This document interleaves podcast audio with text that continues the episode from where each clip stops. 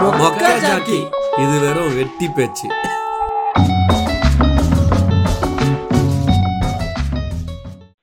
வணக்கம் மக்களே.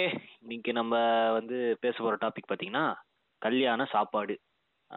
அதாவது இப்போ ரீசெண்டாக நம்ம ஒரு சில நீ எனக்கும் சரி ப்ரோக்கும் சரி கல்யாணத்தில் போய் அதுவும் சென்னையில் குறிப்பாக சா கல்யாண சாப்பாடு சாப்பிட்டு அஜீரண கோளாறுகள்லாம் வரதுக்கு காரணமாக இருந்தது இந்த கேட்ரிங் வேலைங்க தான். ஸோ அது ஏன் இந்த மாதிரி ஆயிடுச்சு? ஒரு காலத்தில் வந்து கல்யாண சாப்பாட்டுக்காக அடிச்சுக்கிட்டு போகிற நிலமையில இருந்தோம் நீ கல்யாண சாப்பாடு ஐயோ வேணாங்க. எனக்கு நாளைக்கு வேலை இருக்குங்க ஆஃபீஸ் போகணுங்கன்ற மாதிரி ஆகிற அளவுக்கு ஆயிடுச்சு. ஸோ ஏன் இந்த மாதிரி ஆச்சு? இன்னும் நாங்கள் சென்னையில் மட்டும் சொல்கிறோம் மற்ற ஊர்லாம் வந்து நீங்கள் இன்னொரு ப்ரோ இருக்காரு. அவர் வந்து அவருடைய சவுத் தமிழ்நாட்டில் இருக்கிற கல்யாண சாப்பாடுகளுடைய ப்ளஸ் மைனஸ் அதெல்லாம் கூட அவர் ஷேர் பண்ணுவார். ஸோ அதெல்லாம் வச்சு இன்னைக்கு எப்படி கல்யாண சாப்பாடு என்வே அதாவது டெவலப் ஆகிருக்கு எப்படி வந்து வெஜ்ஜு தான் போடுற இடத்துல நான்வெஜ்ன்ற பேரில் எதையோ ஒன்று வைக்கிறாங்க. ஸோ அதெல்லாம் வந்து மொத்தமாக கம்பேர் பண்ணி ஒரு அனலைஸ் பண்ணி பேச போகிறோம் வாங்க இன்னைக்கு டாபிக் உள்ள போகலாம் சொல்லுங்கள் ப்ரோ உங்களுடைய கடந்த ஒரு வாரத்தில் நடந்த இந்த கல்யாண சாப்பாடு நிகழ்ச்சியின் அஹ், சம்பவங்கள். என்ன கேட்டீங்கன்னா என்னடா இவனுங்க இதெல்லாம் ஒரு டாபிக்கா எடுத்து பேசலாம்னு நினைச்சுக்காதீங்க. இவனு நினைச்சா ஒரு ஒரு முந்நூறுவா குத்து ஹோட்டல்ல சாப்பிட மாட்டாங்களான்னு. அஹ் சில விஷயத்துல நம்ம கல்யாண வீட்டுக்கு போறோம். கண்டிப்பா கல்யாணத்துல சாப்பிடணுன்ற ஆசை இருக்கும். யாருக்காவது பாய் வீட்டு கல்யாணத்துல போயிட்டு பிரியாணி சாப்பிடாம வரணும்னு ஆசை இருக்கா? யாருக்குமே இருக்கு. சாப்பிடாம வரணுன்ற ஆசை யாருக்கும் இருக்காது. ஏன்னா நம்ம பாய் வீட்டு கல்யாணத்துக்கே பிரியாணி போடுவோம் சொல்லிட்டு தான் போவோம்.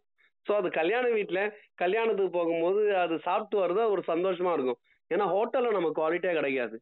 என்னதான் நம்ம வீட்டில் நல்லா சாப்பிட்டாலும் பட் நிறைய வகை போடுறாங்க. கல்யாணத்தில் அவங்களோட பவரை காட்டணும்னு சொல்லிட்டு அது எல்லாமே வந்து இதை விட குவாலிட்டியாக நல்ல டேஸ்ட்டோட கல்யாணத்தில் தான் நமக்கு கிடைக்கும்.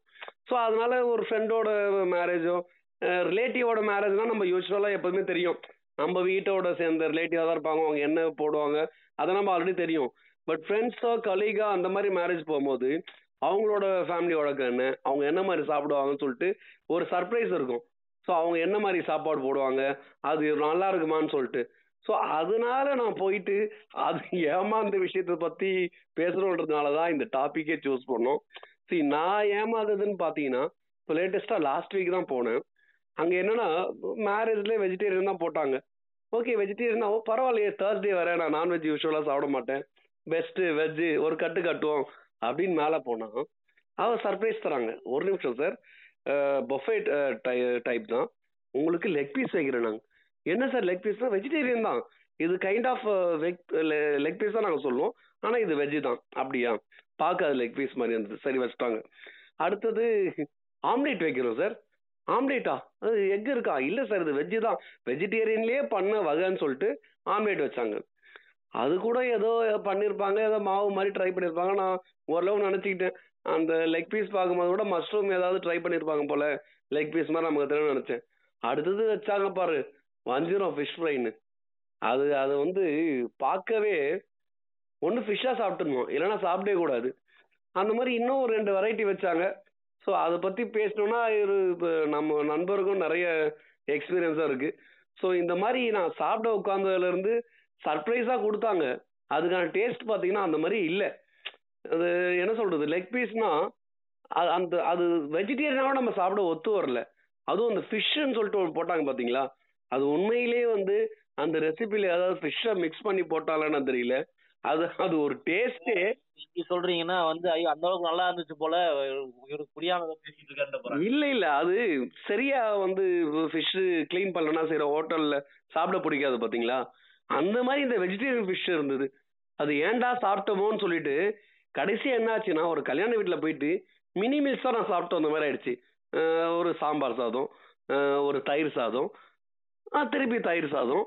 அதுக்கு பகோடா வச்சு என்னோட ஒரு கல்யாண வீட்டுக்கு ஒரு ஆர்வமாக போயிட்டு சாப்பிட்ட என்னோட டின்னரே அன்னைக்கு அதோட முடிஞ்சிருச்சு. நான் என்ன சொல்ல வரேன்னா வெஜிடேரியன் போடுறவங்க வெஜிடேரியனே போட்டுருங்களேன்.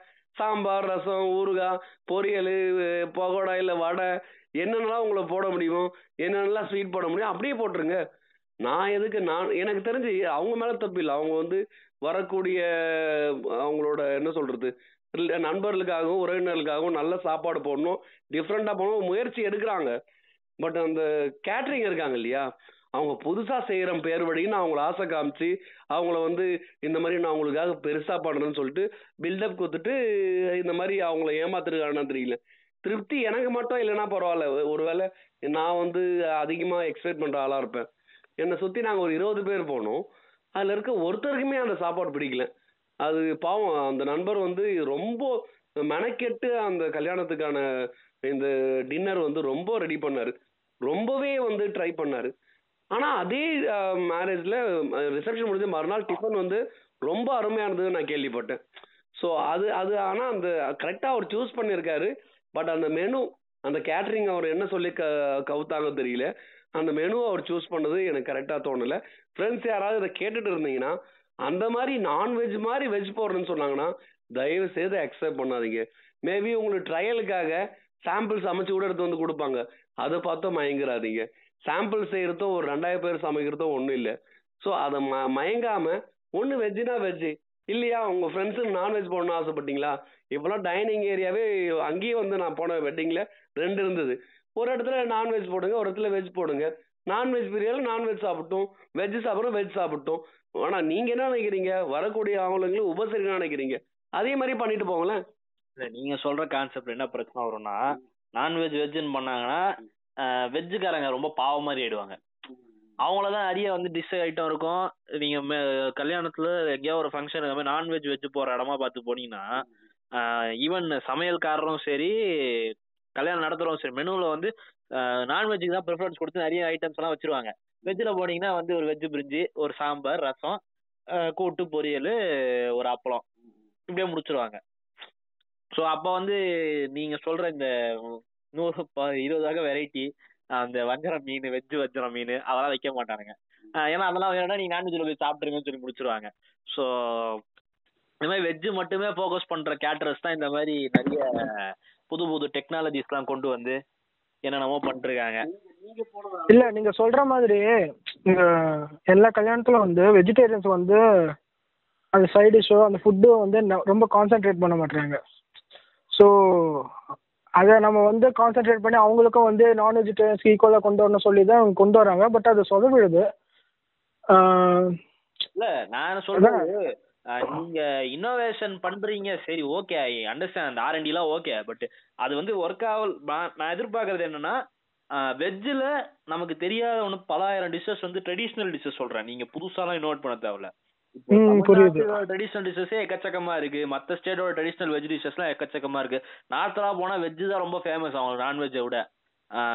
சில பல டிஸ்ட்ரிக்ட் ஸ்டேட்ஸ் சொல்றேன். இப்போ ராஜஸ்தான்லாம் பார்த்தீங்கன்னா வெஜ் தான் ஜாஸ்தி அவங்களுடைய ஃபுட் கல்ச்சர்ல ஸோ அந்த மாதிரியான ஃபுட்ஸ் எல்லாம் கூட எடுத்துட்டு வரலாம். இல்ல தமிழ்நாட்டிலே இன்னும் மதுரை பக்கம்லாம் இன்னும் நிறைய வெஜ் டிஷ்ஷஸ்லாம் இருக்கு. ஸோ அதெல்லாம் கூட எடுத்துட்டு அப்படியா? அந்த மாதிரி கரெக்ட். கரெக்ட் அதான் நீங்க சொல்ற மாதிரி நார்த் இந்தியன்ஸ்ல இப்போ நான் போன ஆஃபீஸில் ஒர்க் பண்ணிட்டு இருந்தேன்ல அவங்க எல்லாம் வெஜிடேரியன்ஸ் தான். சரியா? அவங்க வெஜிடேரியன்ஸ் தான். எல்லாருமே வந்து வெஜ் ரிலேட்டடாக ஃபுட்டு தான் கொண்டு வருவாங்க. வீட்டில் தான் செய்கிறாங்க பட் அவ்வளோ டேஸ்டியாக இருக்கும். நம்ம ஹோட்டலில் எப்படி சாப்பிடுவோமோ அது மாதிரி தான் எல்லாமே டிஃப்ரெண்ட் டிஃப்ரெண்ட்டான சைட் டிஷ் டிஃப்ரெண்ட் பன்னீர்லேயே நிறைய விஷயம் பண்ணுறாங்க அடுத்து நம்ம சொன்னோம்ல சாப்பிலாம் சாப்பிட்டோம்ல. மீல் மேக்கர் இதுலேயே நிறைய பண்ணுறாங்க அது மாதிரி வித்தியாசமாக கொண்டு வர்றாங்க. குஜராத்தி ஃபுட்டில் டோக்லான்னு ஒன்று இருக்குது அது அந்த மாதிரி நிறைய விஷயம் இருக்குது அதெல்லாம் வந்து கொண்டு வந்தாங்கன்னா வெஜிடேரியனுக்கு வந்து கொஞ்சம் புதுசாக ஒரு எக்ஸ்பீரியன்ஸ் கொடுக்குற மாதிரி இருக்கும். இவங்க வந்து இந்த அதான் வெஜ் ஆம்லெட் இருக்குல்ல இது ஃபர்ஸ்ட் ஃபஸ்ட்டு எனக்கு தெரிஞ்ச மதுரையில் டெம்பிள் சிட்டி ஹோட்டல்னு இருக்கும். அங்கே தான் first first non veg veg ஆம்லெட்னே பார்த்தேன். வெஜ் ஆம்லெட்டு வெஜ் கறி தோசை அது மாதிரி அவனு தான் ஸ்டார்ட் பண்ணி விட்டாங்க. கடைசி இங்கே வரைக்கும் பரவிடுச்சுன்னு நினைக்கிறேன். ஸோ இதுதான் பிரச்சனையாக போயிட்டு இருக்கு. இங்க வந்துச்சா? ஆமாங்க ஒரு அஞ்சு வருஷத்துக்கு முன்னாடியே வந்துருக்குங்க அங்க. அங்க அஞ்சு வருஷத்துக்கு முன்னாடி அங்க அங்க நிறைய எக்ஸ்பெரிமெண்ட் பண்ணிட்டு இருப்பாங்க. அவங்களுக்கு தெரியாது அங்கதான். உங்க ஊர்ல யாருங்க வெஜ் எல்லாம் சாப்பிடுறாங்க? மதுரையில சரி எவனும் சாப்பிட மாட்டான். எவனாச்சும் ஒருத்தன் வந்து வந்து அவனுக்கு அவனுக்கு மட்டும் செய்யறக்கா வெஜ்ஜில் கழுவி வச்சிருக்காங்க நாங்கெல்லாம் வெஜ் வந்துருவோமோ அப்படின்றதுக்காக. ஆமா. மதுரைக்காரங்க. கையை வச்சா கறி தோசையில தாங்க வைப்பேன் அப்படின்னு வைப்பாங்க. ஆமா நான் எனக்கே எனக்கே கறி தோசை தாங்க பிடிக்கும். பாருங்க. நீங்களும் மதுரைக்காரர் மதுரைக்காரர் தானே? அதான் சொல்றேன். மதுரை கிட்ட. மதுரை கிட்ட. எங்களை பொறுத்த வரைக்கும் மதுரை மதுரை மாவட்டம் எல்லாம் மதுரை தாங்க. ஸோ இதே மாதிரி எனக்கும் இது இவர் சொன்ன மாதிரி ஒரு எக்ஸ்பீரியன்ஸ் எனக்கும் சென்னை அவுட்டர்ல ஒரு கல்யாணம். அவர் எப்படி சென்னை அவுட்டர்ல இந்த பக்கம் ஒரு Chennai outer north outer outer நான் சவுத் அவுட்டர்ல ஏன்னா ஒரு கல்யாணம் அட்டன் பண்ணலான்னு போனேன். போனா இதே சேம் அங்க போன வைக்கிறானுங்க. வகை வகையா வைக்கிறானுங்க. என்னென்னமோ டிஷ் வச்சானுங்க. ஆனால் ஆனா நான் சொன்ன நெகட்டிவ் அதாவது பாசிட்டிவ் பாயிண்ட் சொன்ன பார்த்தீங்கன்னா நார்த்ல இருந்து டிஷ் கொண்டு வாங்கன்னு அதெல்லாமும் இவனுக்கு செஞ்சு வச்சிருந்தானுங்க. அதுவும் எனக்கு திகட்ட ஆரம்பிச்சிருச்சு. இவனுங்க ஒரு மாதிரி பண்ணி அதை உண்மையிலே அங்கேருந்து மாஸ்டரை கூப்பிட்டு வந்து செய்கிறாங்களான்னு எனக்கு தெரியல. இல்ல வந்து இங்கேயே நம்ம லோக்கல் ஆளுகிட்ட அந்த ரெசிபி யூடியூப்ல பார்த்து செய்யுதா அப்படின்னு சொல்லிட்டு செய்ய வச்சு டேஸ்ட் பார்த்துட்டு நல்லா இருக்குன்னா அது ரெண்டாயிரம் பேருக்கு அப்படியே மல்டிப்ளை பண்ணுனா அப்படியே எங்க மல்டிப்ளை பண்ண முடியும்? வரும் யூடியூப்ல ரெண்டு பேரும் சேர்த்து செஞ்சு வச்சிருப்பான். அந்த வீடியோ ஏதாவது பார்த்துட்டு பண்றாங்களா என்னன்னு தெரியல. தெரியல எனக்கு. நான் நிறைய சாப்பிட்றதுலாம் வெளியே சாப்பிட்ருக்கேன் ஹோட்டலில் நல்ல ஹோட்டலில் போய் சாப்பிட்ருக்கேன் நல்லா எதுவுமே ஆகாது. பட் அந்த மாதிரியான வித்தியாசமான டிஷ்ஷஸ்லாம் செய்கிறேன்னு வச்சு வச்சானுங்க பாருங்க.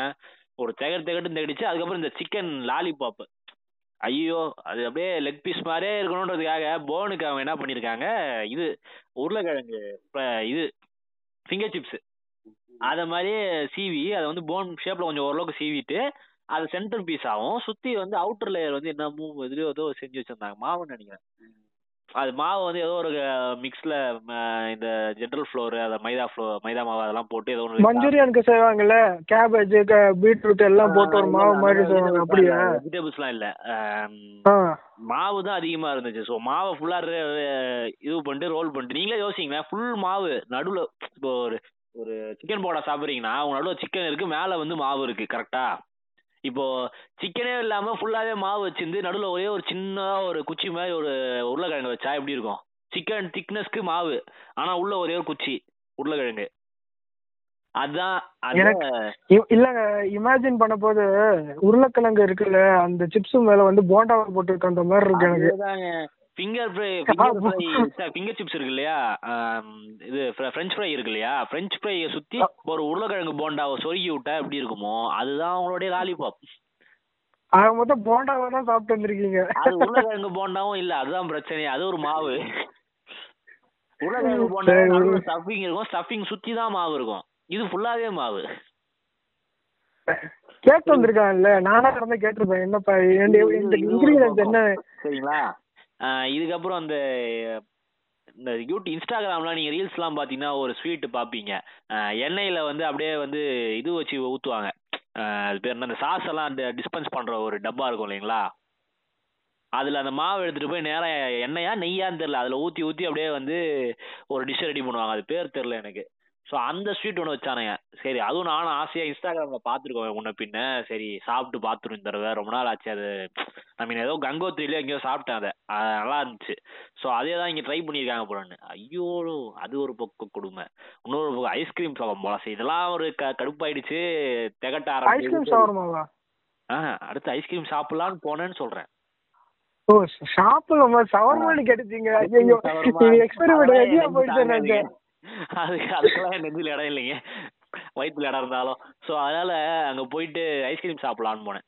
அங்க பார்த்தா ஒரு பாய் நின்றுட்டு இருந்தாப்புல. நின்றுட்டு ஐஸ்கிரீம் பதிலா ஆரஞ்சு பழத்தை எடுத்து வச்சிருந்தாப்புல. என்ன ஆரஞ்சு பழத்தை எடுத்து வைக்கிறாங்க? ஒருவேளை ஃப்ரூட்ஸ் சாப்பிட்டு போங்க. நேச்சுரலா இந்த மாதிரி ஐஸ்கிரீம்லாம் சாப்பிடாதீங்க அப்படின்னு சொல்லுவாங்கன்னு பார்த்தா கூட ஒரு ஐஸ்கிரீம் ஸ்டிக்கு தராங்க. என்ன பண்ணி வச்சிருப்பாங்க. ஐஸ்கிரீம் ஸ்டிக் அப்படின்னு பார்த்தா ஆரஞ்சு பழத்தோட தோல் மட்டும் இருக்கு. தோல் உள்ள ஐஸ்கிரீம் தோலை உரிச்சு பார்த்தா. ஆரஞ்சு ஃப்ளேவர் ஐஸ்கிரீம் அட பாவி டேய் ஆரஞ்சு ஃப்ளேவர் ஐஸ்கிரீமுக்கு ஆரஞ்சு சுத்தி வச்சா என்ன இப்போ என்ன நேச்சுரல் நாங்கள் வந்து நம்பிடணுமா? ஆரஞ்சு உள்ள வந்துச்சுன்னு. உங்க பிரசன்டேஷன் அளவு தாங்க முடியலையா? இல்லங்க இல்ல இல்ல நார்த்ல ஒரு சில சில ஸ்டேட்ஸ்ல ரொம்ப ஃபேமஸ் ஆரஞ்சுல மேங்கோல வந்து ஃபுல்லா வந்து அது ஃப்ரூட்டை மேஷ் பண்ணி நல்ல ஐஸ்கிரீம் மாதிரி பண்ணி கொடுத்தாவாச்சும் ஏதோ பிடிச்ச ஃப்ளேவரா பார்த்து எடுத்துட்டு போலாம். ஆரஞ்சு ஐஸ்கிரீம் தான் எனக்கு ஒரே ஃப்ளேவரை கொடுத்து எனக்கு காண்டேச்சிட்டாங்க சரி அது அது வந்து அந்த கேட்டர் தப்போ இல்ல ஸ்பெசிஃபிக்கான அந்த கல்யாணத்துல அவங்க செலக்ட் பண்ண மெனுவா இருக்கோ என்னோ தெரியல. அது ஒரு பெரிய தப்பா சொல்ல முடியாது. பட் எனக்கு அது அதுல இன்ட்ரெஸ்ட் இல்ல. நார்மலா ஒரு கப் ஐஸ்கிரீம் ஒரு நாலு ஃப்ளேவர்ல ஒரு பட்டர் ஸ்காட்ச் வெண்ணிலா ஸ்ட்ராபெரி சாக்லேட்னு கொடுத்துருந்தா நான் ஜாலியாக எடுத்து சாப்பிட்டு போயிட்டே இருந்திருப்பேன். இல்லை ஏதோ ஒரு கோணம் ஏதோ ஒன்று கொடுத்துருந்தா சாஃப்டி மிஷின் கூட மாட்டிடலாம். அந்த மாதிரிலாம் ஏதாவது பண்ணிடலாம். இந்த மாதிரி நான் என்ன பிரச்சனை நான் இதில் பார்க்குறேன்னா தேவையில்லாத செலவுகள்னு சொல்லிட்டு அந்த ரிசப்ஷன் நைட்டுக்கு செலவு பண்ணுறாங்க பார்த்தீங்களா அதுல ஒரு நீட்டான சாப்பாடு வந்து மெனுவை ரெடி பண்ணி அதை வச்சாலே எனக்கு தெரிஞ்ச வரைக்கும் வந்து வரவங்க எல்லாருமே சந்தோஷமா போவாங்க. ஒரு வெஜ் பிரியாணி இல்ல வெஜ் வெஜிடேரியன் போடுறீங்கன்னா சொல்றேன். வெஜ் பிரியாணி ஒரு சாம்பார் ரசமே வச்சுக்கோங்க. அது எப்படியும் கப்பல் சரியா இருக்கிற விஷயம். இது இல்லாம வந்து ஒரு ரோமாலி ரொட்டியோ இல்ல சப்பாத்தி நான் அந்த மாதிரி ஏதாவது ஒரு ரொட்டி வெரைட்டி ஏதாவது ஒன்று அதுக்கு ஒரு பன்னீர் பட்டர் மசாலாவோ இல்லை கிரேவி ஒன்று வச்சுட்டு வேற என்னங்க? அப்பளம் பக்கோடா இடியாப்பம் வடகறி இது இது இது இது போதும். இது இதுவே ஒரு நல்ல மெனு தான். இதுல ஒரே ஒரு ஸ்வீட் வேணா எக்ஸ்ட்ரா வச்சுக்கோங்க. இதை விட்டுட்டு நான் வந்து பத்து வகை போடுறேன்றது ஆரம்பிச்சது இப்போ இன்னைக்கு வந்து நூறு வகை வரைக்கும் வந்து நிக்குது. நான் இருக்கிறதுல எனக்கு தெரிஞ்ச வரைக்கும் நான் சூப்பரா போய் என்ஜாய் பண்ணிட்டு வந்த கல்யாணம் பார்த்தீங்கன்னா என் ஃப்ரெண்டோட கல்யாணம். ஒரு சேட்டுவங்க. ஒரு என் கூட படிச்ச ஒரு பொண்ணு. அவங்களுக்கு வந்து கேஜிஎஃப்ல கல்யாணம் ஆச்சு. அப்போ கேஜிஎஃப் படம்லாம் வரல. அதனால நான் கேஜிஎஃப் போடனே அப்போ எனக்கு தேவை அந்த விஷயமே எனக்கு அந்த அளவுக்கு ஐடியா இல்லை. கோலார் கோல்டு ஃபீல்டு இருக்குன்னு தெரியும் பட் இந்த மாதிரி கேஜிஎஃப் படம் வரும் அந்த ஊர் இந்த மாதிரி இந்தியாவே தூக்கி நிற்கும்லாம் எனக்கு தெரியாது. ஸோ அந்த அந்த கல்யாணத்துக்கு போயிருந்தேன். அங்க பார்த்தா ஸ்டேட்டு கல்யாணம் தரமா பண்ணியிருந்தாங்க. ரெண்டு நாள் போய் தங்கி நல்லா சாப்பிட்டு வந்தேன். நாற்பது வகை ஸ்வீட்டுங்க. ஸ்வீட்டு மட்டுமே நாற்பது வகை. எல்லாமே பஃபே தான். நீங்க எது வேணுமோ வச்சுக்கலாம். நாற்பது கொஞ்சம் நார்த்தில் கொஞ்சம் ஸ்வீட்ஸ் தான் ஃபர்ஸ்ட் சாப்பிட்டு நல்லா தகட்டுற அளவுக்கு ஸ்வீட்டை சாப்பிட்ட பிறகு தான் சாப்பாடு சாப்பிடணும்னு ஏதோ ஒரு சம்பிரதாயம் இருக்கும் அதனால அவங்க ஸ்வீட்ஸ்க்கு கொஞ்சம் நிறைய கான்சென்ட்ரேட் பண்ணுவாங்க. அது நாற்பது வகை ஸ்வீட்டும் சாப்பிட்டாலும் எனக்கு திகட்டலைங்க. அதாங்க அது உண்மை. இன்னும் சாப்பிடணும் தாங்க தோணுச்சு எனக்கு. அதுதான் எனக்கு எனக்கு எனக்கு புரியாத விஷயமே. ஆளு ஏன் அப்படி செய்ய மாட்டானுங்க என்னன்னா இல்ல இல்ல. விஷயம் தெரிஞ்சவங்க வச்சு அவங்க சமைக்கிறாங்க. நமக்கு வந்து நாம அது மாதிரி நம்ம கொண்டு வரணும்னு சொல்லிட்டு அரைகுறையா கத்துக்கிட்டு வந்து செய்யறதுனால வர பிரச்சனை அதேதான் அதேதான். சொல்றேன் யூடியூப் பார்த்து செய்யறாங்களான்னு எனக்கு தெரியல. அது வந்து அவங்க நாற்பது அதுக்கு சாப்பிட்டுட்டு அதுக்கப்புறமாவே எனக்கு வயிற்று இடம் இருந்துச்சு. போய் நான் அங்க போய் இன்னும் மத்த டிஷ்ஷஸ் எல்லாம் வச்சிருந்தாங்க பஃபேல நாற்பது வகை. ஸ்வீட்டும் சாப்பிடல பட் அட்லீஸ்ட் ஒரு இருபத்தஞ்சு வகையா சாப்பிட்டுருப்பேன். கண்டிப்பா சொல்றேன். இது ரசகுல்லா பாதுஷா அதெல்லாம் சேர்த்து சொல்றேன். பாதுஷாலாம் இல்ல. எல்லாமே நான் கொஞ்சம் சொல்றது எல்லாமே வித்தியாசமான காஸ்ட்லியான ஸ்வீட்ஸுங்க அந்த மாதிரியே வச்சிருந்தாங்க. ஸோ லைவ் கவுண்டர்லாம் வேற இருந்துச்சு அதுல. ஸோ இந்த மாதிரி ஒரு நல்ல எக்ஸ்பீரியன்ஸ் அந்த கல்யாணம். ஒரு ரெண்டு நாள் போய் தரமான சாப்பாடு கேஜிஎஃப் ஃபீல் ஸோ அந்த மாதிரி வந்து எந்த டிஷ் பண்ணுறீங்களோ அந்த டிஷ்ஷை செய்கிறவங்களே கூப்பிட்டு வந்து பண்ணீங்கன்னா இன்னும் எனக்கு பெஸ்ட்டாக இருக்கும்னு தோணுது. இப்போ செட்டிநாடு பண்ணா செட்டிநாட்டில் இருக்கிற குக் எல்லாம் கொஞ்சம் செலவு பண்ணுறீங்களா டிஷ்ஷஸை செலவு பண்ணாதீங்க. சமைக்கிறவங்களுக்கு செலவு பண்ணுங்க. யார் மெயினான ஆளோ அவங்கள பார்த்து அந்த இடத்துல இருந்து கூப்பிட்டுவாங்க அதுக்கு நான் இருபது ஐட்டம் போடுறேன் பக்கத்து தெருவில் இருக்கிறவனை ஓட்டு போடுறேன்னா பக்கத்து தெருவில் யூடியூப் பார்த்து வந்து ஏதாவது செஞ்சுட்டு போயிடுவான். அவனுக்கு காசு ப்ராஃபிட் எவ்வளோ வருதோ அவ்வளோ ப்ராஃபிட்னு பார்த்துட்டு போயிடுவான். இதுவே நீங்க ராஜஸ்தான் ஃபுட் பண்ண போறீங்கன்னு ஒரு முடிவு பண்ணிட்டீங்கன்னா ராஜஸ்தான் ஆளை கூட்டுவாங்க. யாரோ அது பெரிய செலவாயிடாது. அவனுக்கு வரதுக்குன்னா நீங்க ஒரு இருபது டிஷ் பண்றத வந்து ஒரு பதினஞ்சு டிஷ் பண்ணீங்கன்னா வரதுக்கான செலவு மேட்ச் ஆயிடும். ஸோ இதெல்லாம் தான் நான் எனக்கு தெரிஞ்சு நான் யோசிக்கிற பாயிண்ட்ஸ் நீங்க ஏதாவது சொல்லணுமா? இல்லைங்க. இப்போ வந்து முன்னெல்லாம் வந்து நம்ம ஒரு இருபது பத்து வருஷம் பதினஞ்சு வருஷத்துக்கு முன்னாடி வந்து சாப்பாடு வந்து தமிழ்நாட்டு ஸ்டைலில் வந்து மீல்ஸு கறி குழம்பு அதுக்கடுத்து பிரியாணி நம்ம சவுத் ஸ்டைலில் பிரியாணி போட்டு நல்லா என்ஜாய் பண்ணோம். கல்யாண மீல்ஸை இப்போ கொஞ்சம் அந்த டூ தௌசண்ட் செவன் எயிட்டுக்கு அப்புறம் தான் நான் இந்த சேஞ்சஸ் பார்க்க ஆரம்பித்தேன் கல்யாணத்தில். நார்த் இந்தியன் டிஷ்ஷில் வர ஆரம்பிச்சிச்சு அப்போ கூட வந்து எனக்கு வந்து ஒன்றும் வித்தியாசம் தெரியல. நல்லா என்ஜாய் பண்ணேன். இப்போ வந்து நீ பெருசா நான் பெருசா சண்டை போடுற மாதிரி இப்போ நம்ம அந்த நம்ம சொந்தக்கார பொண்ணு கல்யாணத்தை அவங்க டிஷ்ஷு போட்டாங்களே நான் ஏதாவது வித்தியாசமா செய்யணும் அப்படின்னு சொல்லிட்டு அவங்க எதேதோ கொண்டு வந்து அவங்க செய்கிறாங்க நிறைய விஷயம் வேஸ்ட்டும் ஆகுது ஃபுட் விஷயத்தில். நிறைய வேஸ்ட்டும் ஆகுது காசும் வேஸ்ட் ஆகுது. சாப்பிட்ற டிஷ் சாப்பிட்ட பிறகு கூட நமக்கு வந்து ஒரு ஒரு நல்ல ஃபீலிங் வர மாட்டேங்குன்னு தான் சொல்கிறேன் கொஞ்சம் நல்ல கரெக்டான ஆளை பிடிச்சவங்க செஞ்சாங்கன்னா காசு கம்மியாகும். அதே மாதிரி ஃபுட்டு கொஞ்சம் நிறைய வேஸ்ட் ஆகாம மாதிரி கூட இருக்கலாம். அது மாதிரி எனக்கு வந்து கல்யாணத்துல பெஸ்டா சாப்பிட்ட அனுபவம் நீங்க சொன்னீங்க இல்லையா சேடு கல்யாணம் மாதிரி. எனக்கு பெஸ்டா சாப்பிட்ட அனுபவம் கண்டிப்பா ஒரு பாய் வீட்டு கல்யாணத்துல தான் அதுல என்ன பியூட்டினா எனக்கு அந்த பாய் வீட்டில் யாரும் தெரியாது. என் ஃப்ரெண்டு ஒருத்தர் எங்களுக்கு ஒரு ஆக்சுவலாக நான் என் பாஸ் எல்லாருமே இருந்தோம். அவர் இன்னொரு டீமில் ஒர்க் பண்ணிருந்தாரு. ஆனால் இந்த மாதிரி என் ஃப்ரெண்டோட அண்ணனுக்கு கல்யாணம்னா எக்மோர்ல போகலாமாண்ணா அண்ணா. டேய் இல்லைடா மீட்டிங் எங்களுக்கு வந்து டூ தேர்ட்டிக்கு மீட்டிங்டா இப்பயே வந்து ஒன் டென்னோ நம்ம ஆகுது. ஸோ போயிட்டு வரவே ஒரு ஒன் ஹவர் ஆயிடும்டா எப்படிறான்னு ஆனால் போன போயிட்டு சாப்பிட்டா தந்துடும் நான் வாங்கினான் ஸோ என் ஆஃபீஸில் இருந்து கிளம்பி ஒரு டுவெண்ட்டி மினிட்ஸில் ரீச் பண்ணோம். ரீச் பண்ணி ஸ்ட்ரைட்டாக மாப்பிள்ளை கை கொடுத்துட்டு மேலே சாப்பிட போனோம் அதாவது சாப்பிட்ற டைம் எங்களுக்கு ஹார்ட்லி ஒரு டுவெண்ட்டி மினிட்ஸ் தான். அந்த டுவெண்ட்டி மினிட்ஸ்ல நாங்க சாப்பிட்ட பிரியாணி நான் இது நான் சொல்றது ஒரு டென் இயர்ஸ் ஆயிடுச்சு சாப்பிட்டு. இன்னமும் எனக்கு பிரியாணி பெஸ்ட்டுனா அதுவும் நான் சாப்பிட்ட பிரியாணியில் ஒரு கல்யாண வீட்டில் சாப்பிட்ட பாய் பிரியாணினா அதுதான். அவ்வளோ சூப்பராக இருந்தது. அவ்வளோ என்ன சொல்றது அந்த பீஸ் ஒரு ஜூஸியா இப்போ எவ்வளோ பிரியாணி கல்யாண பிரியாணி ஏதாவது கல்யாண வீட்டு பிரியாணி நிறைய காட்டுறாங்க இல்லையா? அதுக்கெல்லாம் அது அது செஞ்சவர் வந்து ஃபாதராக இருப்பாருன்னு தெரியல. அப்படியேப்பட்ட பிரியாணி. திருப்பி அந்த யார் குக்குன்னு கூட கேட்க முடியல. எனக்கு நேரம் இல்லை. உடனே மீட்டிங் வந்து ரிட்டர்ன் வந்தோம். ஸோ அந்த இருபது நிமிஷம் நான் சாப்பிட்ட பிரியாணி லைஃப்லேயே பெஸ்ட்டு பாய் விட்டு கல்யாண பிரியாணி. ஸோ எனக்கு கல்யாண வீட்டில் சாப்பிட்ட எக்ஸ்பீரியன்ஸ் தான் எப்போதுமே வந்து நீங்க சொல்ற நாற்பது வகை ஸ்வீட் மாதிரி இந்த பாய் வீட்டில் அதுவும் எனக்கு யாருன்னு தெரியாத பாய் வீட்டில் சாப்பிட்ட அந்த கல்யாண பிரியாணி தான் எனக்கு ரொம்ப பிடிச்ச பிரியாணி. நீங்க சொல்லுங்க நீங்க சாப்பிட்ட கல்யாணத்துல எதுங்க உங்களுக்கு பிடிச்சது? நீங்க இல்ல நீங்க சொன்ன மாதிரி இது நீங்க ஒரு பாய் வீட்டு வீட்டு பிரியாணி பிரியாணி சாப்பிட்டீங்களா? அதே மாதிரி ஒரு ரெண்டு வருஷத்துக்கு முன்னாடி லாக்டவுன்ல எங்க அண்ணா கல்யாணம் இருந்துச்சு பாண்டிச்சேரியில. அப்போ வந்து அங்க கல்யாணத்துல வந்து மத்தியானம் வந்து பாய் தான் சமைச்சாரு. அந்த பிரியாணி லைஃப் என்னால மறக்க முடியாது. ஏன்னா அந்த டேஸ்ட் வந்து ரொம்ப டிஃப்ரெண்டா இருந்துச்சு. ஒவ்வொரு மட்டன் பீஸும் அவ்வளோ பெருசா ஜூஸியா வந்து கொ- கொண்டு வந்து வச்சிருந்தாங்க. சரி அது சாப்பிட்ட பிறகு இதுக்காகவாச்சும் நீங்க மாசம் மாசம் நீங்க கல்யாணம் பண்ண அந்த பிரியாணிக்காக சொல்லிட்டு சொல்லிட்டு இருந்தோம். ஏன்னா அந் அந்த- மாதிரி கொடுக்குற காசு ரொம்ப குவாலிட்டியாக இருந்துச்சு. குவான்டிட்டியும் அதிகம். ரொம்ப என்ஜாய் பண்ணேன் அந்த பிரியாணியை. ஸோ அல்டிமேட்டாக இதில் வந்து என்ன தெரியுதுன்னா நமக்கு ஒன்று பியூர் வேற கல்ச்சரில் இருக்க சேடு வீட்டில் ஸ்வீட் சாப்பிட்டா பிடிக்குது. ஸோ எப்போதுமே பக்கத்து வீட்டு மாங்காய் தான் திருட்டு மாங்காய் தான் இடிக்கிற இந்த பக்கம் போனால் பாய் வீட்டு பிரியாணி தான் பிடிக்குது. ஆனாலும் நம்ம இதுக்கு நம்ம வெஜிடேரியன் தான் நம்ம கல்யாணத்தில் போடுவோம் பிடிச்சிருக்குன்னு தெரியல. ஏன்னா வரக்கூடிய அதிக பேருக்கு வந்து நான்வெஜ் தான் பிடிக்கும். ஸோ அட்லீஸ்ட் நம்ம அவங்களுக்கு பிடிச்ச மாதிரி செஞ்சுட்டு போவோமே. மேபி நம்ம வந்து தாலி கட்டுறதுக்கு முன்னாடி நான்வெஜ் சாப்பிட மாட்டோம். அந்த கல்ச்சர் ஃபாலோ பண்ணாலும் அது மாப்பிள்ளை பொண்ணு ஃபாலோ பண்ணிட்டு போட்டோம் இல்லை அவங்க வீட்டில் இருக்க க்ளோஸ் ரிலேட்டிவ் ஃபாலோ பண்ணிட்டு போட்டோம் அப்பா அம்மா அந்த பக்கம் மாமனார் மாமியார். மற்ற வரவங்கெல்லாம் ஒரு நல்லா சாப்பிடணும். இந்த பா உங்க வீட்டு ஃபங்க்ஷன் போகணும்ப்பா என்ன பிரியாணி? இப்போ நம்ம சொல்றோம் இல்லையா? பத்து வருஷம் முன்னாடி சாப்பிட்ட பிரியாணி. ஸோ அதையே போட்டு சாப்பிட்டு கொடுக்க ஆரம்பிச்சிடலாம் இல்லையா? எனக்கு தெரிஞ்சு இந்த வெஜிடேரியன் என் ஃப்ரெண்டு இதுக்கு பண்ணதோ சார்ஜை விட நான்வெஜ் ஒன்றும் அவ்வளோ பெரிய சார்ஜ்லாம் வரப்போகிறது இல்லை. ஏன்னா அவர் செலவு பண்ணது வந்து நினச்சி சொன்னாமலே அது வந்து எனக்கு தெரிஞ்சு பிரியாணியோட அதிக காசு அவர் செலவு பண்ணாரு. ஸோ அதை கம்பேர் பண்ணால் நீங்கள் மட்டன் பிரியாணி சிக்ஸ்டி ஃபைவ் அந்த ஸ்வீட்டு இதை போட்டே வந்து இன்னும் மக்கள் இன்னும் சந்தோஷமாக போயிருப்பாங்க. இதுக்கப்புறமா அது எப்பவுமே பேசிட்டே இருந்திருப்பாங்கன்னு நினைக்கிறேன்.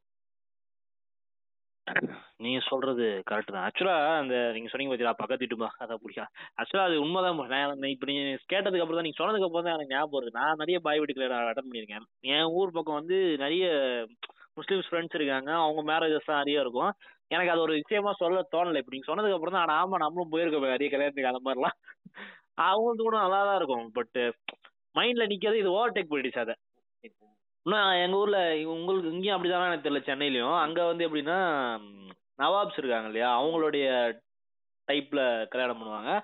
ஃபுட் எப்படின்னா ப- ம- இது மாதிரி வச்சிருவாங்க. நீங்க மந்தி பிரியாணி சாப்பிட்டுருக்கீங்க இல்லையா? அந்த மாதிரி வந்து ஒரு பத்து பேர் சேர்ந்து ஒரு டேபிள்ல உட்கார்றாங்கன்னா இந்த பக்கம் அஞ்சு பேர் அந்த பக்கம் அஞ்சு பேர் ஒரே டேபிள் அதாவது சொல்ற பெரிய டேபிள். ரெண்டு டேபிள் சேர்த்துருவாங்கன்னு வச்சுக்கோங்களேன். சென்டர்ல வந்து பெரிய தட்டுல பிரியாணி கொட்டிடுவாங்க. நீங்க வேணுன்றவங்க அதுல இருந்து எடுத்துக்கணும். இங்கே அப்படிதானா? அதே தான். அதை வச்சுட்டு பிரெட் வச்சிருவாங்க. பிரெட் இந்த சென்ஸ் அந்த ஏதோ டைப் ஆஃப் பன் ஏதோ ஒன்று வைப்பாங்க.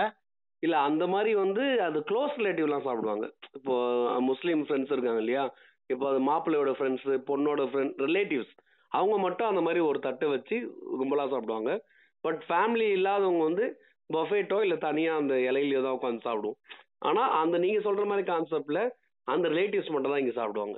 நான் சொல்றது வந்து ஒரு ஆ- ஆயிரம் ரெண்டாயிரம் பேர் வந்தாலும் அவங்க எல்லாருக்குமே ஒரு பத்து பத்து பேரா செட் உட்கார வச்சு நீங்க எல்லாம் கை வச்சு எடுக்க போறது இல்ல. அங்க ஸ்பூன் வச்சிருவாங்க. பெரிய ஒரு கரண்டி மாதிரி வச்சிருவாங்க. அதை நீங்க பிரியாணி எடுத்துக்கணும். நடுவில் வந்து பக்கோடா வச்சிருவாங்க. இடியாப்பம் வச்சிருவாங்க. இது குழம்பு ஏதாவது ஒன்று வச்சிருவாங்க. இதெல்லாம் நீங்க எடுத்து எடுத்து சாப்பிட்டுக்க வேண்டியதுதான். எதுவுமே வந்து சர்வீஸ் வந்து டேபிள் பிளேட்டுக்கு பிளேட் வைக்க மாட்டாங்க. மொத்தமா அந்த டேபிளுக்கு வச்சிருவாங்க. ஒரு பத்து பேர் சேர்ந்த டேபிளுக்கு வச்சிருவாங்க. அந்த டேபிள் நீங்க வேலையை எடுத்துக்கலாம். அதனால உங்களுக்கு நிறைய சர்வீஸ் மேனுடைய காஸ்ட் மிச்சம் அது நீங்கள் சொல்லும் போதே ரொம்ப ஆர்வமாக இருக்குது அப்படி சாப்பிட்டாலும் இன்னும் நல்லா இருக்கும்ல. ஒரு நம்ம ஃப்ரெண்ட்ஸ் ஒரு எட்டு பேர் மட்டும் போயிட்டு சுற்றி உட்காந்து போடுறா பீஸ் இல்லை திருப்பி போடுறா திருப்பி போடுறாள் அதை நிரப்பிட்டு இன்னும் சாப்பிட்டா இன்னும் சந்தோஷமா இருக்கும். நீங்கள் சொல்லும் போதே கண்ணில் வந்து போகுது ஆ செமையா இருக்குமே சாப்பிட்டான்னு. ஸோ இந்த அந்த அதுவும் நல்ல ஒரு கான்செப்ட் நான்வெஜ் இல்லை. ஸோ இந்த மாதிரி தான் ரெண்டு கல்யாணம். மற்றபடி நீங்கள் சொல்கிற மாதிரி அதுதான். நம்ம வீட்டு கல்யாணங்கள்லாம் இப்போ வந்து வர வர வர வர தேஞ்சு போச்சுன்றாங்களே ஏதோ கழுத. அந்த மாதிரி தான் ஆயிடுச்சு. கல்யாணம் வந்து கிராண்டா பண்ணுறேன் கிராண்டா பண்றேன்னு என்னென்னமோ இனோவேஷன் கொண்டு வந்து ஒரு டிஷ் ரெண்டு டிஷ் ஆகிற மூணு டிஷ் ஆகிற நாலு டிஷ் ஆகிற வரைக்கும் நல்லா இருந்துச்சு. இப்போ வந்து காம்படிஷன் தான் கண்ணுக்கு தெரியுது. அவங்க கல்யாணத்தோட நம்ம கல்யாணம் அதிகமாக பண்ணுறோமா நல்லா செமையாக செலவு பண்ணுறோமான்றதை பார்க்குறேன் தவிர வரவங்க வந்து சாப்பாடு தரமா இருந்துச்சு அப்படின்ற ஒரு வார்த்தை யாருக்காவது வருதா அப்படிங்கிறது எனக்கு தெரியல. இன்னொரு விஷயம் என்னன்னா வந்து நீங்க இவ்வளோ அடிச்சு புடிச்சு பண்றீங்க இல்லையா? என் வீட்டு கல்யாணம் தான் செம்மையா இருக்கணும்? அவங்க வீட்டு கல்யாணம். ஆக்சுவலா என்னன்னா வரவங்களுடைய மைண்ட் செட்டை பொறுத்து தான் அவங்க கல்யாணம் நல்லா இருக்கா இல்லையான்றதே சொல்லுவாங்க. அவங்க ஃப்ரீயா இருந்து அவங்களுக்கு வாழ்க்கையில எந்த பிரச்சனையும் இல்லாம இல்ல அந்த நீங்க கல்யாணம் வச்ச நாள் அன்னைக்கு அவங்களுக்கு எந்த வேலையும் இல்லாம நிதானமா ரெண்டு நாள் வந்து ஒரு கல்யாணத்துக்கு தங்கி நிதானமா ஜாலியா சாப்பிட்டு போனாங்கன்னா அவங்களோட மைண்ட் செட்டை பொறுத்த வரைக்கும் மைண்ட்ல இப்ப எனக்குலாம் அந்த கல்யாணம் அந்த அளவுக்கு மனசு நிக்குதான் அப்போ அவ்வளவு ஃப்ரீயா இருந்தேன். ரெண்டு நாள் போயிட்டு அங்க போய் டாரா போட்டு ஜாலியா சுத்திக்கிட்டு இருந்தேன். நல்லா சாப்பிட்டுக்கிட்டு இருந்தேன். இல்லைங்க அது கரெக்ட் தான். ஆனா நான் இருபது நிமிஷத்துல ஒரு கல்யாணத்துக்கு போயிட்டோம். அந்த சாப்பாடு பத்தி நல்லா பேச முடியுது இல்லையா? கல்யாணத்துல சாப்பாடு பேசும். உங்க மைண்ட் செட்டை கூட மாத்தும். நீங்க ஒரு டென்ஷன் இருந்தா கூட ஓகே அந்த டென்ஷனை கூட மேபி சாப்பிட வைக்கும். ஏன்னா இருபது நிமிஷம் சாப்பிட்டு சொல்றேன். நீங்க ரெண்டு நாள் ஸ்டே பண்ண சொல்றீங்க. ஸோ சாப்பாடு தான் கல்யாணத்துல அந்த கல்யாணம் கிராண்டா இருந்தது. அந்த கல்யாணம் நல்லா இருந்ததுன்றத அதிகமா பேசுற விஷயம். நீங்க மாப்பிள்ளைக்கு காஸ்ட்லியான கோட் ஷூட்டும் பொண்ணுக்கு பயங்கரமா நகையை போட்டு சூப்பர் சாரியை கட்டினதெல்லாம் கல்யாணம் கிராண்டுன்னு ஒத்துக்க மாட்டாங்க. மண்டபம் கொஞ்சம் பெருசா இருக்கணும். அதுல போடுற சாப்பாடு பெஸ்டா இருக்கணும். அப்பதான் நீங்க கல்யாணம் வந்து கிராண்டா பண்ணீங்கன்றதை அக்செப்ட் பண்ணுவாங்க. பட் இது இன்னும் எத்தனை நாளைக்கு நீடிக்கும்னு தெரியல. எத்தனை பேர் கல்யாணத்துக்கு வந்து இவ்வளவு செலவு பண்றதுக்கு இன்னும் ரெடியா இருக்காங்க. அடுத்த ஜென்ரேஷன் ஆளுங்களான்னு தெரியல. ஆஹ் இதுல ஏங்க, இவ்வளவுதான் சாப்பாடு நீங்க இல்ல இல்ல. நீங்க நீங்க சொல்ற டாபிக்ல வந்து நான் இது ஒத்துக்க யோசிக்க வேண்டிய விஷயம் ஏன்னா நிறைய பேர் ஃபியூச்சர் கல்யாணம் பண்ணுவாங்களே நம்ம யோசிக்க வேண்டியதா இருக்கு. அதுதான்.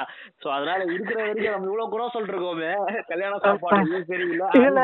ஏ கல்யாண சாப்பாடு லாக்டவுன்ல. இல்ல இல்ல.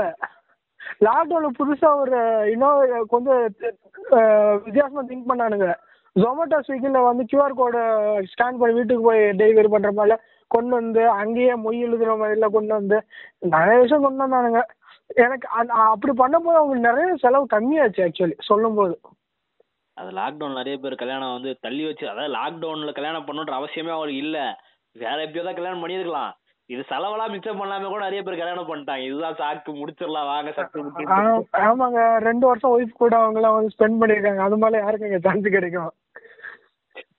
அது நம்ம கரெக்ட் தான். சரி ரைட்டு அவங்க ஒரு ஒருத்தர் ஒரு மாதிரி ஆங்கிள் யோசிக்கிறாங்க. ஆனா எனக்கு கேட்டீங்கன்னா கல்யாணம் செலிப்ரேஷன் தான். நான் என்ன சொல்ல வரேன்னா அவ்வளோ கிராண்டாக பெரிய மண்டபம் எல்லாம் பார்த்து எல்லாம் பண்ணி அது ஃபுட்டில் கோட்டை விட்டுறாங்கன்றதான் நான் சொல்ல வர விஷயம். ஏன்னா அது செலவும் பண்ணுறாங்க பணம் கொடுத்து உங்களுக்கு அதுக்கான வேல்யூ கிடைக்கலன்னா அங்கே தான் நான் மிஸ்டேக்ன்றேன் நான் சொன்ன இன்சிடென்ட் வந்து அவர் பணம் அதிகமாக செலவு பண்ணியிருக்காரு. செலவு பண்ணாமல் சிம்பிளாக பண்ணணும்னு நினைக்கவே இல்லை. அவ்வளோ பண்ணியும் அதுக்கான ரிசல்ட் கிடைக்கலன்னா யாருமே நாங்கள் அதுக்கப்புறம் சொல்லலை அவர்கிட்ட. பட் யாராவது சொல்லியிருப்பாங்களான்னு தெரியல. இந்த பாட்காஸ்ட தப்பித்தாரோட அவர் கேட்ட இல்லங்க. இல்ல இல்ல. அப்படிலாம் சொல்லாதீங்க. ரொம்ப மனசு கஷ்டப்பட்டுரும். அதுக்காக லைஃப் லாங்க நினைச்சிட்டு இருப்பாங்க. நம்ம ரெண்டு பேரோட நெகட்டிவ் எக்ஸ்பீரியன்ஸுமே பாத்தீங்கன்னா சென்னை அவுட்டர்ல இப்போ கல்யாணங்கள்லாம் அதிகமா நடக்கிறது இந்த ஏரியால தான். இந்த செக்டர்ல தான் எங்கேயோ அந்த பிரச்சனைகள் இருக்குன்னு நினைக்கிறேன். யாராவது இந்த கேட்டரிங் நல்லா கேட்டரிங் பண்றீங்க நீங்க நம்பிக்கை இருந்து இருக்கிறீங்கன்னா உங்களுக்கு ஒரு நல்ல ஒரு ஆப்பர்ச்சுனிட்டி இருக்கு. இந்த சென்னை அவுட்டர் கல்யாண மண்டபத்தெல்லாம் நீங்க போய் அணுகுங்க. ஏற்கனவே அந்த கல்யாண மண்டபம் ஓனர் ரெக்கமெண்ட் பண்ணால தான் இருப்பாங்க அவங்கலாம்.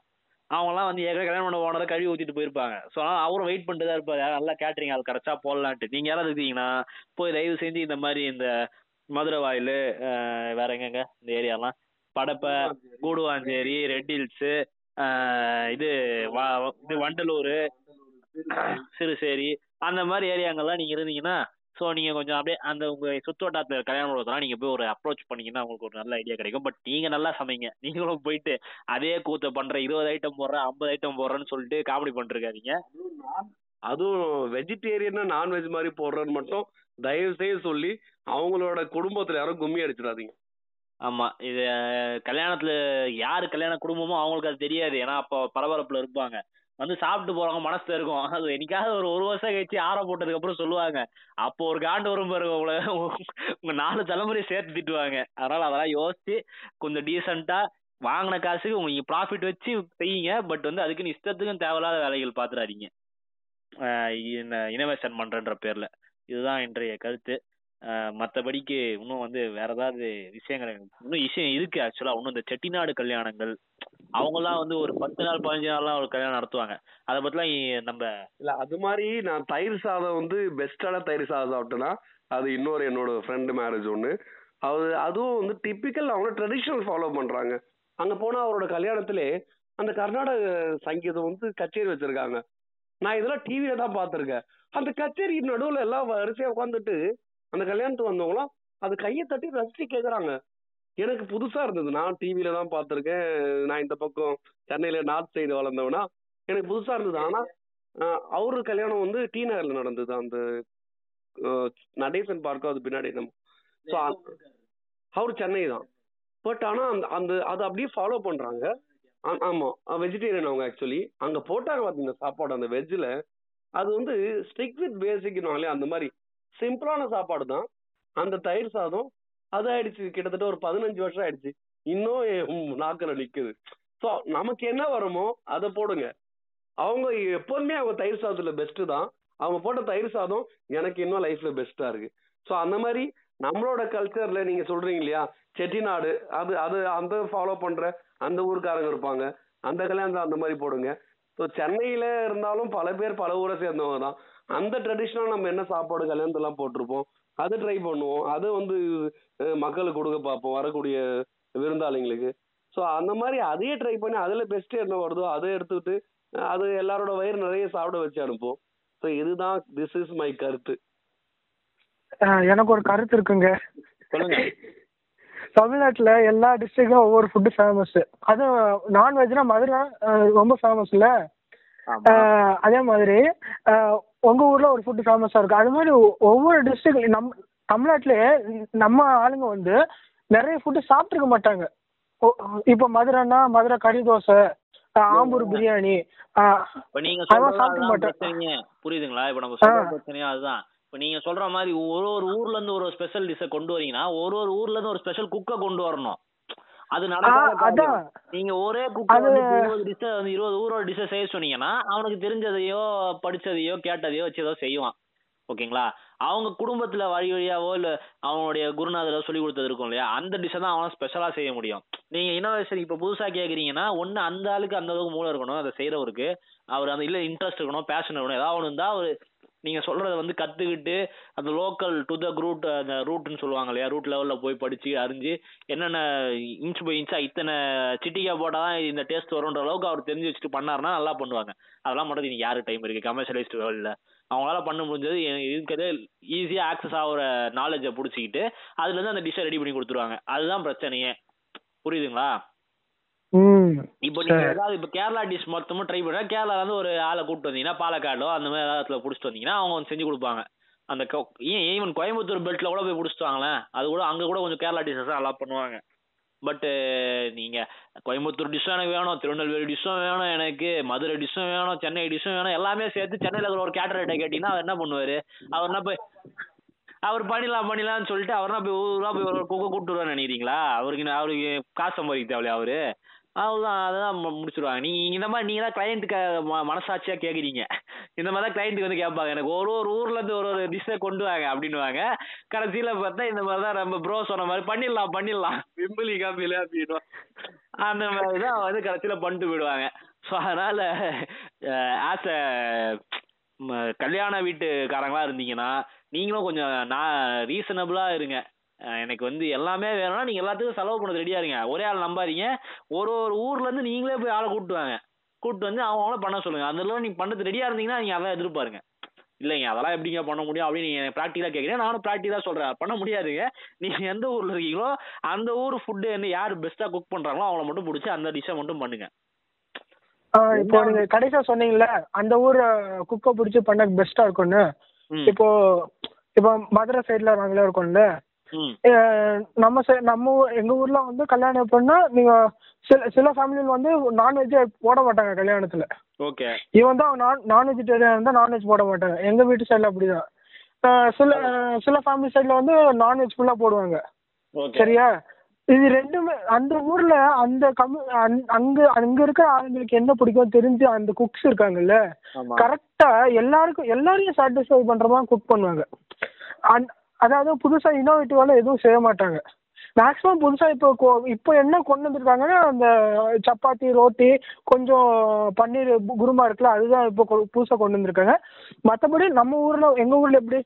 ஒரு கல்யாணம்னா வெஜ் பிரியாணி குருமா அதுக்கடுத்து சில்லி பரோட்டா சில்லி பரோட்டா ரொம்ப ஃபேமஸ் எல்லா கல்யாணத்தையும் நெ- நிறைய போடுவாங்க.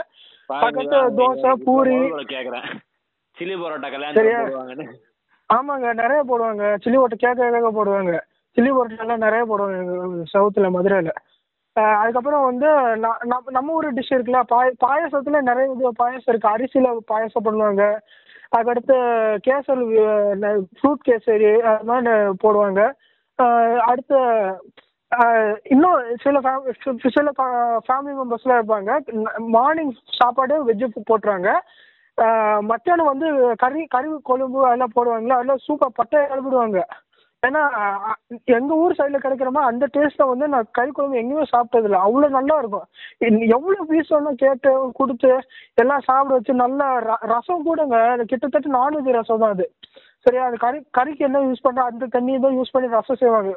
ஸோ அது அந்த ரசம் டேஸ்ட்டே வித்தியாசமாக இருக்கும். இப்போ எங்கள் டாடி ஹோட்டல் இருக்குல்ல? ஆமா. ஆறுமுகம் அவர் அவர் ஹோட்டலுக்கு போனீங்கன்னா நான்வெஜ் ரசம் வந்து சொல்லிட்டு கொடுப்பாங்க. அந்த அந்த அந்த மாதிரில டேஸ்ட் வித்தியாசம் உங்களுக்கு கிடைக்கும். ஊத்துறாங்களேங்க. இந்த மாதிரி யூடியூப்ல ஃபேமஸ் ஆயிட்டாரு. ஆனா வந்து ஹோட்டலுக்கு போனா ஆ. நேரத்துல அண்ணா கண்ணா வைக்கிறாரு. ஆமாங்க. அது அது சில டிஷ் தான் நல்லா இருக்கு. அது நானே ஒத்துக்கிறேன். கண்ணா பின்னாம இருக்கு. சில டிஷ் மட்டும் தான் நல்லா இருக்கு. மற்றபடி எல்லாமே நார்மலா இருக்கிற மாதிரி தான் இருக்கா. ஒரு பேருக்கு தான் அந்த வந்து அந்த ரேட்லாம் அது மாதிரி அதான். இந்த பிராண்ட் ஆயிட்டாரு. பண்றது இல்ல. பிராண்டுக்கு இல்ல தெரியலங்க. அவரு உண்மையில அவர் கடை தானால அவர் பேரை வச்சு வேற யாராச்சும் நடத்துறாங்களா? வேற பேர் வந்துகிட்டு இருக்கு. அது நிறைய பிரச்சனை. அது என்னன்னே தெரியல எங்களுக்கு.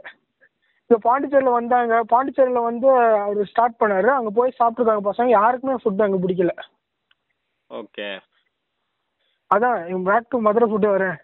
இப்போ அதாங்க ரைஸ் um, மத்தியானம் நான்வெஜ் சாப்பாடுனா ரைஸு மட்டன் குழம்பு சிக்கன் கிரேவி சிக்கன் தொக்கு. இப்போ கொஞ்சம் க- கொஞ்சம் கல்யாணத்தை வந்து ஃபிஷ்ஷு தொக்கு அது ப்ரான் தொக்கு அது மாதிரிலாம் கொண்டு வராங்க. ஸோ இது மாதிரி போடும்போது வந்து அந்த ஊரில் ஐ மீன் எங்கள் ஊர் ஸ்டைல் சாப்பாடு அதெல்லாம் அது எல்லோரும் போகும்போது எல்லாம் ரசித்து சாப்பிட்றாங்க. காசும் வந்து நிறைய செலவு செலவாகாது. நார்த் இந்தியன் டிஷ்ஷெலாம் கொண்டு வரேன்னு சொல்லிட்டு எல்லாம் சாட்டிஸ்ஃபை ஆகிடுறாங்க ஸோ அந்தந்த ஊரில் என்னென்ன ஸ்பெஷலாக இருக்கோ அதை வச்சு ஒரு நல்ல தரமான குக்கு எங்கள் ஊரில் வந்து துரை கேட்டரிங்னு சொல்லுவாங்க. எங்கள் தாத்தா கா காலத்துலேருந்து எங்கள் அம்மா கல்யாணம் வரைக்கும் அவர் தான் சமைச்சார் இப்போவும் அவர் தான் ஃபேமஸ்ஸு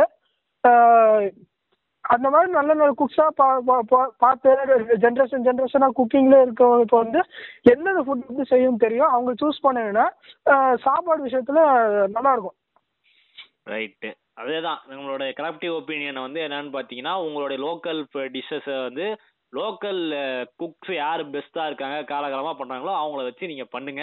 இதுதான் ரீசனபிளாக இருங்கன்றது இன்னையோடைய ஆடியோ பாட்காஸ்டோடைய கருத்து. மற்றபடிக்கு. டாப்பிக்கை நம்ம இதோட வந்து முடிச்சுக்கலாம். இல்லைங்க இன்னொரு கருத்து இருக்குங்க எனக்கு. கல்யாணத்துக்கு அனாவசியமா செலவழிக்காதீங்க இல்லைங்க கல்யாணம் சொல்லனா பேச மாட்டீங்க. கடைசியா உதித் நாராயண ஆகுதா உங்களுக்கு? க்ளோஸ் பண்ற க- க- இல்ல இல்ல. கடைசி கருத்து. கல்யாணத்துக்கு வந்து கிராண்டா பண்ற சொல்லிட்டு நிறைய செலவழிக்காதீங்க அதுக்கு அதுக்குன்னு தனியா லோன் வாங்கி அதை கட்ட முடியாம சுத்தவங்க நிறைய பேர் இருக்காங்க. அதெல்லாம் பார்த்து பக்குவமா செலவு பண்ணுங்கன்னு தான் சொல்ல வரேன் வேற ஒண்ணும் இல்ல. அது அவங்களோட விருப்பங்க உங்க அட்வைஸ்க்காக யாரும் வெயிட் பண்ணல. நாம சொல்ற விஷயம் நாம சொல்ற அட்வைஸ் நம்ம வயிற்று சம்பந்தமானது. ஏன்னா அதே கல்யாணத்துக்கு நம்ம நாளைக்கு போக நேரிடும். நம்மள மாதிரி நல்லா சாப்பிடுற நண்பர்கள் போக நேரிடும் வரவங்களுக்கு நல்லா வாய் ருசியா வயிற்றுக்கு போறதுன்னு சொல்றோம். அவங்ககிட்ட அதிகமா செலவு பண்றாங்க பண்ணல. அது அவங்களோட என்ன சொல்றது உரிமை அவங்க என்ன நினைக்கிறாங்கன்றது நாம கேக்குறது நம்ம வயிற்றுக்கானது வயிற்று பொழைப்பு இது. சரிங்க புரியுது. பொழப்புக்கான ஆடியோ சரி. சரி இதோட நம்ம கருத்துக்களை எல்லாம் திணிக்கிறத நிறுத்திட்டு நம்ம வந்து மக்களை அவங்களா போய் அவங்களா ஏதாவது எங்கேயா சா சமயம் கல்யாணத்துக்கு போறதா இருந்தாங்கன்னா போய் கல்யாணத்துக்கு போகட்டும். அவங்கள ஒரு நேரத்தில் போய் சாப்பிட்டோம் இதோட நம்ம இன்னைக்கு இன்னைக்கான பாட்காஸ்ட் முடிச்சுப்போம். மக்களே மீண்டும் ஒரு அடுத்த ஒரு டாபிக்கோட நம்ம வருவோம். இதே மாதிரி அப்பயும் ப்ரோ பேசுறாரா இல்லையான்றத அப்போ பார்ப்போம் அடுத்த டாபிக்ல சரிங்களா? இன்னைக்கு சாப்பாடு நிறைய ஒரு ஃபுட் பிளாக்கர் நிறைய அடிச்சு தள்ளுறாரு. அடுத்த டாபிக்? பார்ப்போம். நீங்க தாங்க. நான் அப்படிலாம் இல்லைங்க. இன்னும் கொஞ்சம் நல்லா நல்லா சாப்பிட்டேன். இங்க எங்க ஏரியா கொஞ்சம் நல்ல கடை இருக்கு. போதுங்க போதுங்க. நீங்க நீங்க சாப்பிட்டது எந்த கடையில சாப்பிட்டீங்க? அதெல்லாம் நீங்க டாபிக் இல்லைங்க. அதெல்லாம் வந்து இன்னொரு நாள் பேசுவாங்க. ஃபுட் பிளாகிங் பத்தி. இது ரொம்ப மொக்க ஜாக்கி ஆயிடுச்சு. இதோட எடுத்துப்போம் சரிங்க சரிங்க. ஓகேங்க. நன்றி மக்களே மீண்டும் அடுத்த ஒரு டாபிக்கில் பார்ப்போம். வணக்கம்.